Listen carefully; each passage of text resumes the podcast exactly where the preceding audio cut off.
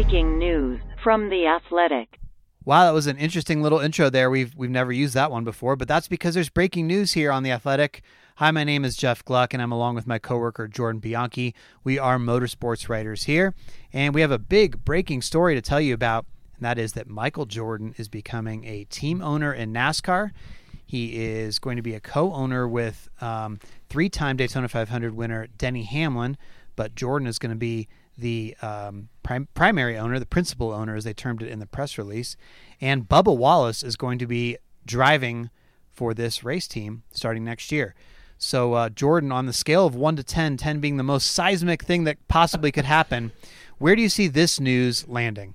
Uh, it's a sli- it's a little bit of a sliding scale for me. It's on the on the if you're not a NASCAR fan or if you're a casual NASCAR fan, it's probably like a 25 or a 50.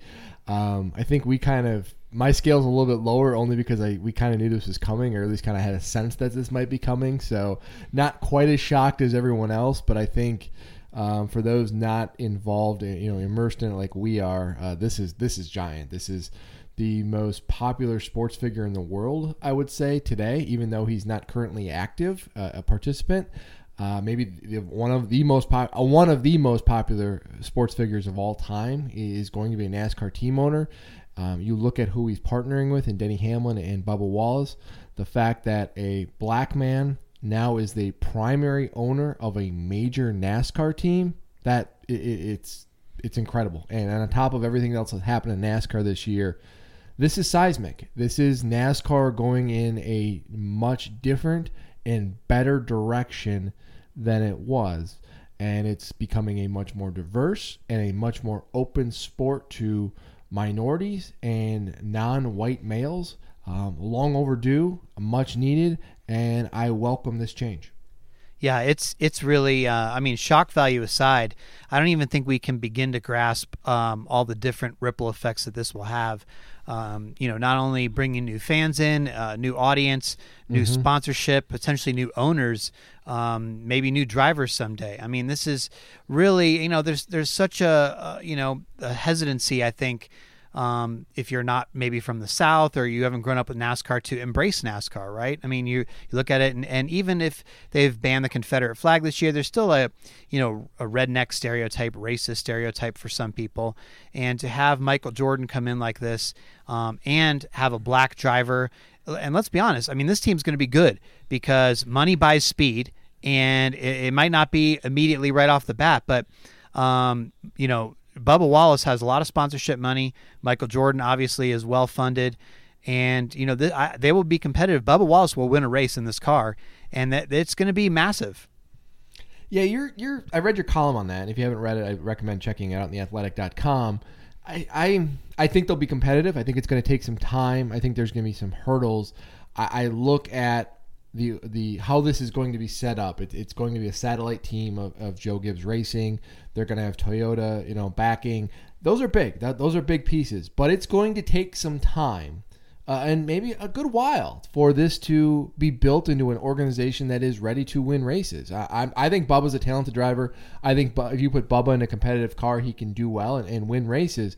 And I think the pieces are going to be there but it's just going to take some time to get the puzzle completely together. Um, and, and, especially with everything going on in NASCAR in terms of the transition to the next gen car, um, you're going to have to go out and hire some personnel. Um, it's it's going to be it, it's not going to be just a this is not a turnkey operation that's all of a sudden oh you've got two marquee people and Michael Jordan's involved.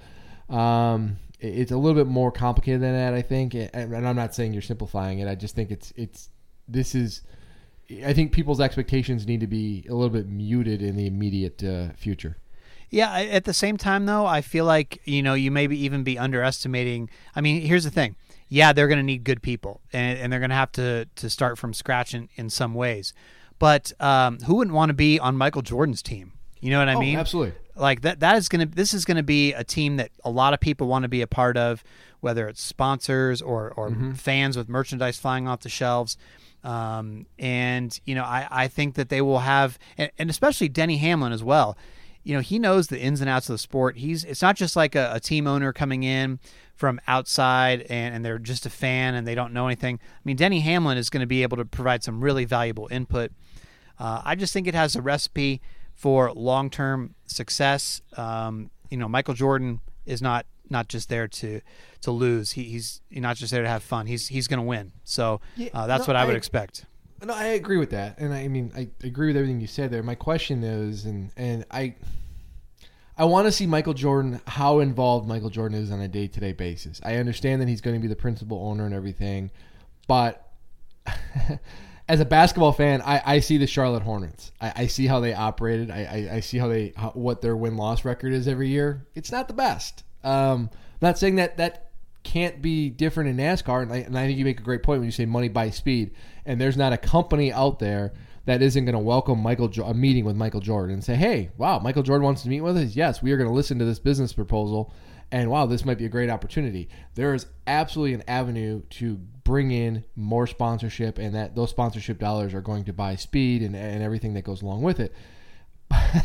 I just, I think it's. I just think there's a it's there's a lot of reasons to be optimistic here, but I also re- I think you also just have to kind of you know take a step back and say, okay, this is this is very promising, but there's a lot of work to do. Well, listen, as you can tell here, it's going to be a fascinating story to cover, uh, fascinating story to follow. Um, can't wait for next year to see how this all unfolds and in the future. I mean, we're going to have so much to talk about and write about. Um, so thanks for joining our breaking news coverage.